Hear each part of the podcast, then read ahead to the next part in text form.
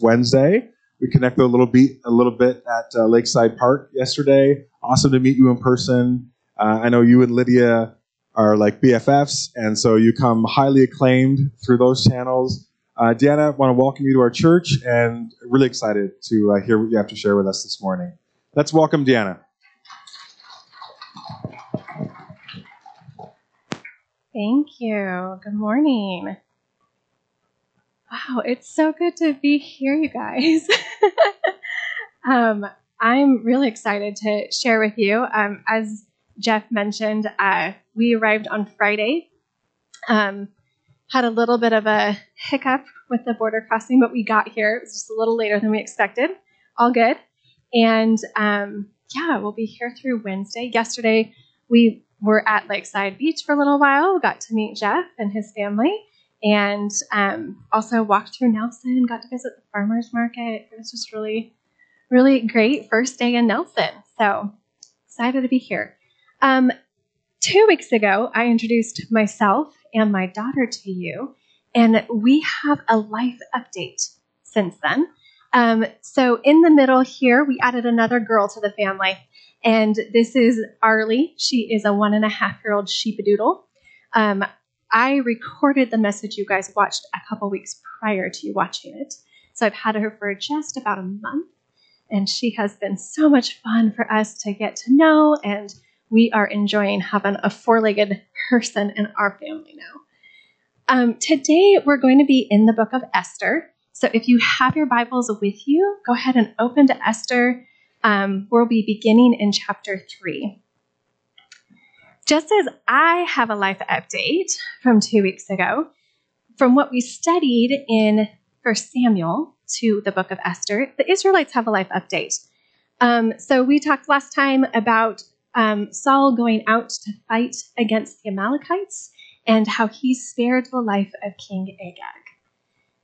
Between then and the book of Esther, we have Saul is followed by David. David's kingdom is followed by the King Solomon. And after King Solomon, the nation of Israel divides. And so we have a period of time of the divided kingdom. The northern tribes never follow the ways of the Lord. And so they are taken captive by the Assyrians. The southern tribes, they are sometimes following God and sometimes not following God, and ultimately they are also taken captive by the Babylonians. Both the Assyrians and the Babylonians are eventually taken captive by the Persians. And so when we go to the book of Esther, we're in the time of Persian rule throughout the land. And um, one of the good things that happens under the rule of Persia is that there's a king who arises, Cyrus, who allows a large group of Jews to return back to Jerusalem to rebuild the temple. And they can worship Yahweh in the temple in Jerusalem once again. And so this happens after that, and there's scholarly debate whether or not Esther is before or after they rebuilt the walls of Jerusalem. Um, but regardless, I consider the book of Esther to be the chronological capstone of the Old Testament, of the Jewish narrative in the Old Testament.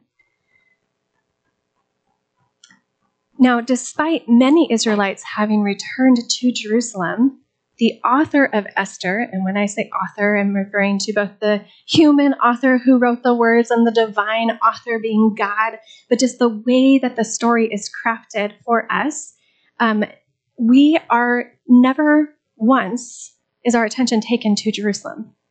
Our attention in the book of Esther is entirely in Susa, which is the capital of Persia, to the events happening in the palace, and only the events that pertain to two individuals who follow the ordin- and honor the ordinances of God. That's Mordecai and Esther. Now, I have to pause for a moment before I dive in too deeply because I love the book of Esther. It is one of the most fascinating books in the Bible. Um, in my mind, it's the one that has the most emotion behind it. And so, if you haven't read Esther recently, I challenge you to find an hour or two, and if you can, read the whole book start to finish. It has everything. You have irony, you have plot, you have plot twists, you have suspense, there's secrets, there's spies, and there's a love story. So, find some time. That's my challenge to you because I will not be able to go through everything that's in there. In addition to being the capstone of the Jewish canon, it's also just a literary masterpiece, and I think you'll enjoy it. Um, but I'm going to focus in to one part of the story of Esther and some of the threads that lead us up to that climax and resolution. So, in chapter one, the author begins by narrating a story about how the position of queen was vacated. But as we continue on reading in the book of Esther, we reflect back to chapter one because chapter one does a few things for us. One is that it gives us a profile of the king. Two, it gives us the how and why is Esther raised to be queen. Three, it gives us a profile of the kingdom. How, what's the culture and life like in the Persian rule? And it also serves to tell us how truly insignificant it was for Esther to be chosen as queen. Because we live in 2023 and we hear queen, Esther was queen. Wow, that had to have power. That had to have prestige and honor and how exciting because we think of Queen Elizabeth and Queen Victoria and maybe even Catherine the Great and these powerful women who served as queen.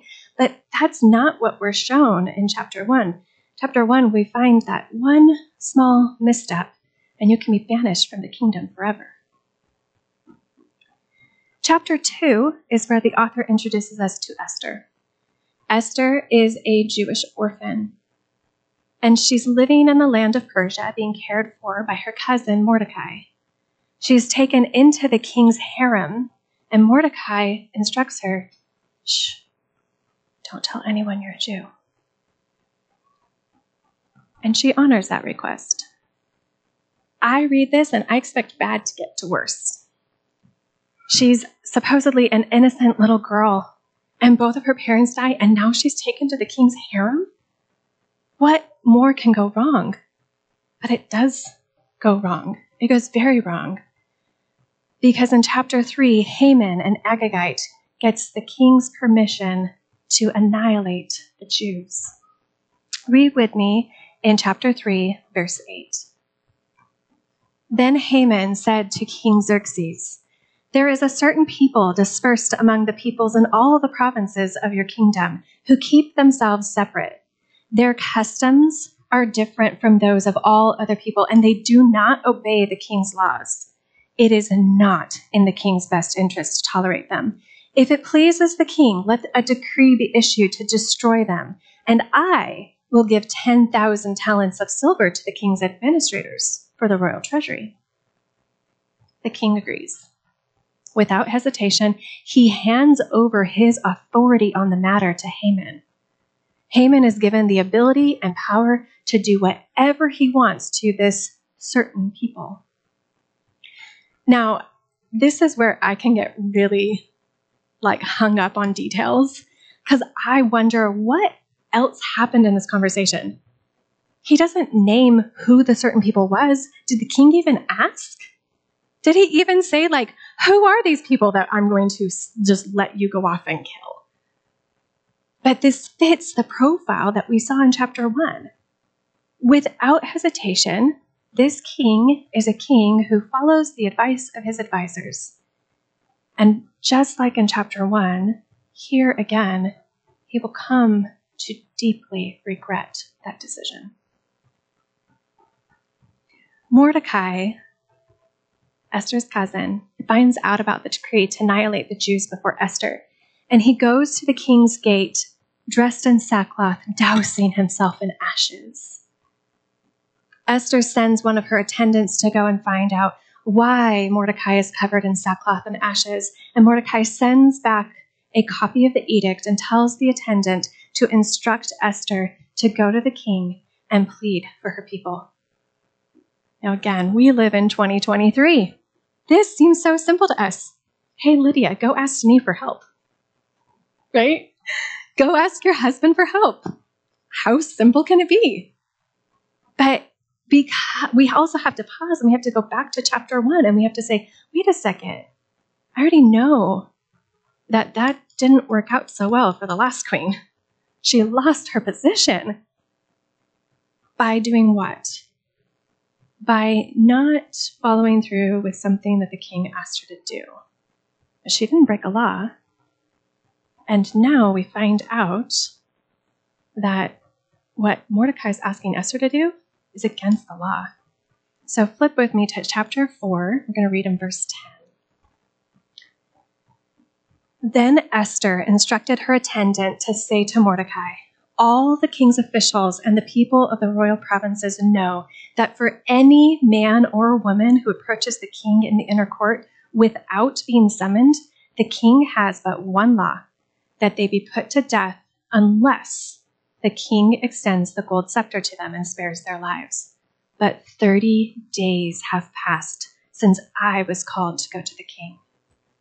When Esther's words were reported to Mordecai, he sent back this answer Do not think that because you are in the king's house, you alone of all the Jews will escape. For if you remain silent at this time, relief and deliverance for the Jews will arise from another place, but you and your families, father's family, will perish. And who knows but that you have come to your royal position for such a time as this? I'm going to pause for just a second here because I love Mordecai's response. He puts the responsibility for saving the Jews where it belongs. It's not on Esther, it's on God. If you don't step up, that's okay. Relief and deliverance will come.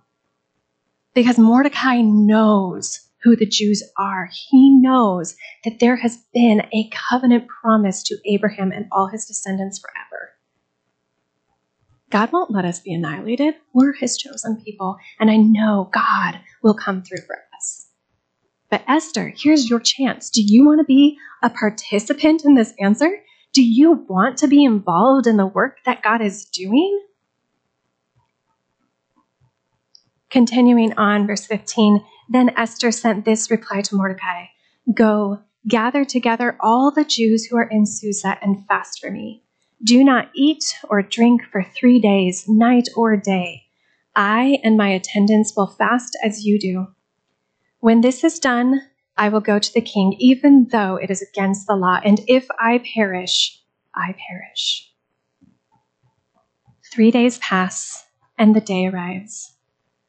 I can only imagine the deep breath Esther would have taken as she mustered all of her courage to enter into the king's court. Everyone in the room gasps, holding their breath as they watch her cross the threshold to enter in. They wait to see what will the king do. He extends the scepter, pardoning the queen's life. You can almost hear the collective. Instead of pleading the king for her people in that moment, she invites the king and Haman to a banquet that evening. Then she asks them to return to have another banquet the following night. Now, this is where I have to stop myself because I really, really want to tell you guys what happens between these two banquets, but you're just going to have to go and read it for yourself. Um, it's so cool to watch how God is in control in the most bewildering circumstances. And if you're anything like me, I read the story, the part of the story in between, and I go, Esther, why did you delay? If you wouldn't have delayed, then Mordecai's life wouldn't be in danger. But ultimately, Mordecai's life is saved. And on the second night, the king and Haman, they come to the second banquet. And Esther finally tells the queen, king, I am a Jew, and Haman has asked to kill me and annihilate my people. The king is outraged. Haman is hung on the gallows. Whew. Now, in my video a couple weeks ago, I left a bigger than anticipated cliffhanger. In the story of Saul, God is calling on Saul to annihilate an entire people group because of an action taken by their king centuries earlier in ancient history. It stands in sharp contradiction to when God says anyone who believes in Christ will not perish but have everlasting life. And here now, the Jews are at risk of being annihilated, the very thing God ordained against the Amalekites.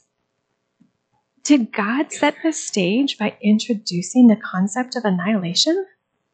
How can it be okay to annihilate one people group but not another? These are the questions that I wrestle with. And like I mentioned last time, I have to check myself and stop my pride and say, I have to trust that God knows what He's doing. And I'm not claiming to have all the answers. And there's probably many ways to look at this issue. But what has given me peace is looking at the way God shows up throughout Scripture on this topic. Because the same God who declared the annihilation of the Amalekites is the same God who said, Am I going to hide from Abraham the thing I'm about to do?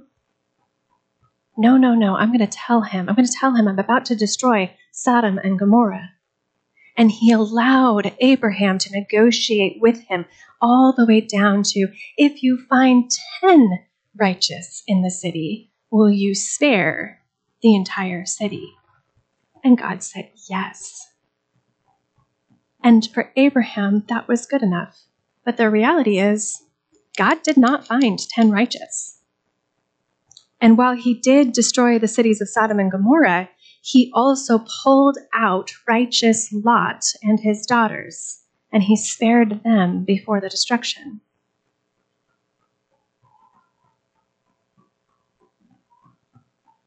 This shows us how much God cares about each individual. God cares about individual hearts and in his declaration to annihilate the Amalekites, he knew what he was talking about. Why? It's not just a simple word, sovereignty, though I love sovereignty, and I'm so glad God is sovereign. It's because he is God. God knows how to rescue the righteous and destroy the wicked. He did it with Lot in the destruction of Sodom and Gomorrah. He did it with Rahab in the destruction of Jericho. He did it with me. He's done it with you. And he did it with the Kenites in 1 Samuel 15. I skipped a couple verses a couple weeks ago because I was staying focused on that message, but I want to point them out to you now. Um, this is 1 Samuel 15, beginning in verse 5. Saul went to the city of Amalek and set an ambush in the ravine. Then he said to the Kenites, Go away, leave the Amalekites, so that I do not destroy you along with them, for you showed kindness to the Israelites when they came out of Egypt. So the Kenites moved away from the Amalekites. Then, and only then, did Saul attack. When we get to the book of Esther, something shifts. Esther and Mordecai are given the authority to write an edict in any way they want. The story could end, and the way I would end it is we're going to beat them to the punch. We're supposed to get annihilated on the, I don't remember the day, the 15th. I'm going to annihilate them on the 13th. That's the way I would have written the edict, but that's not the way that Mordecai and Esther write it.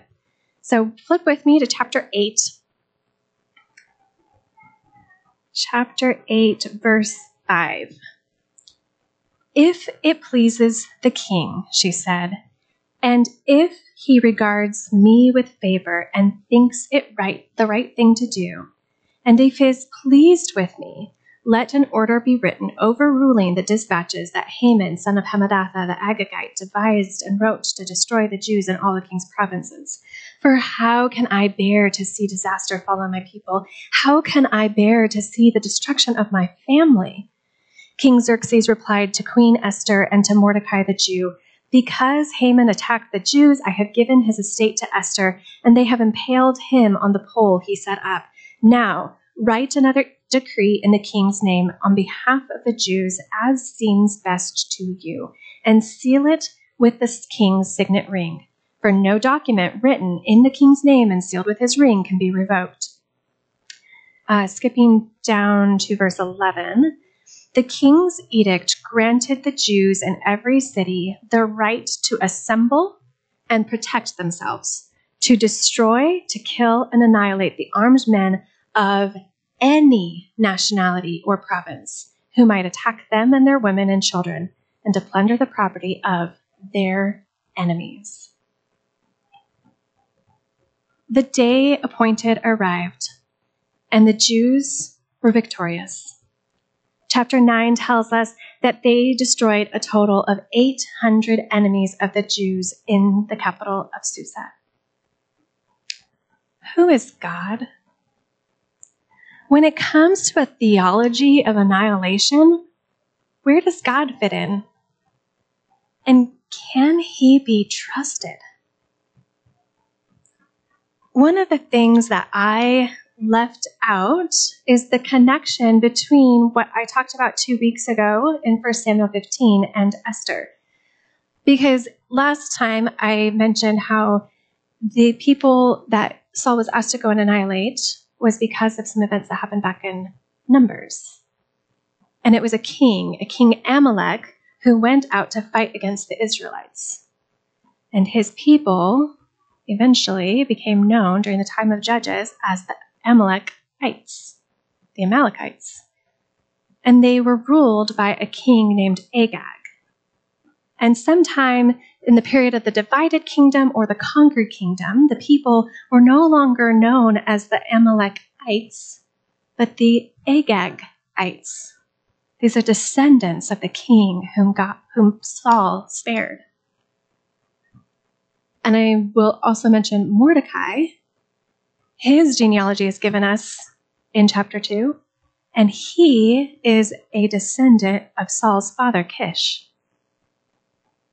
So when we go to, there was a song we sang earlier about how God is faithful. And I see God's faithfulness in this because I see how he finished, he was faithful to finish what he needed to happen. So cool.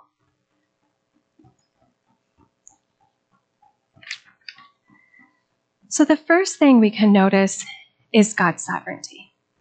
He knows what He's doing, and He knows what's to come centuries later, how the actions of today shape the circumstances of tomorrow. How, if Saul had been successful against the Amalekites in 1 Samuel, then the Jews would never have been at risk of annihilation in Esther. He's sovereign.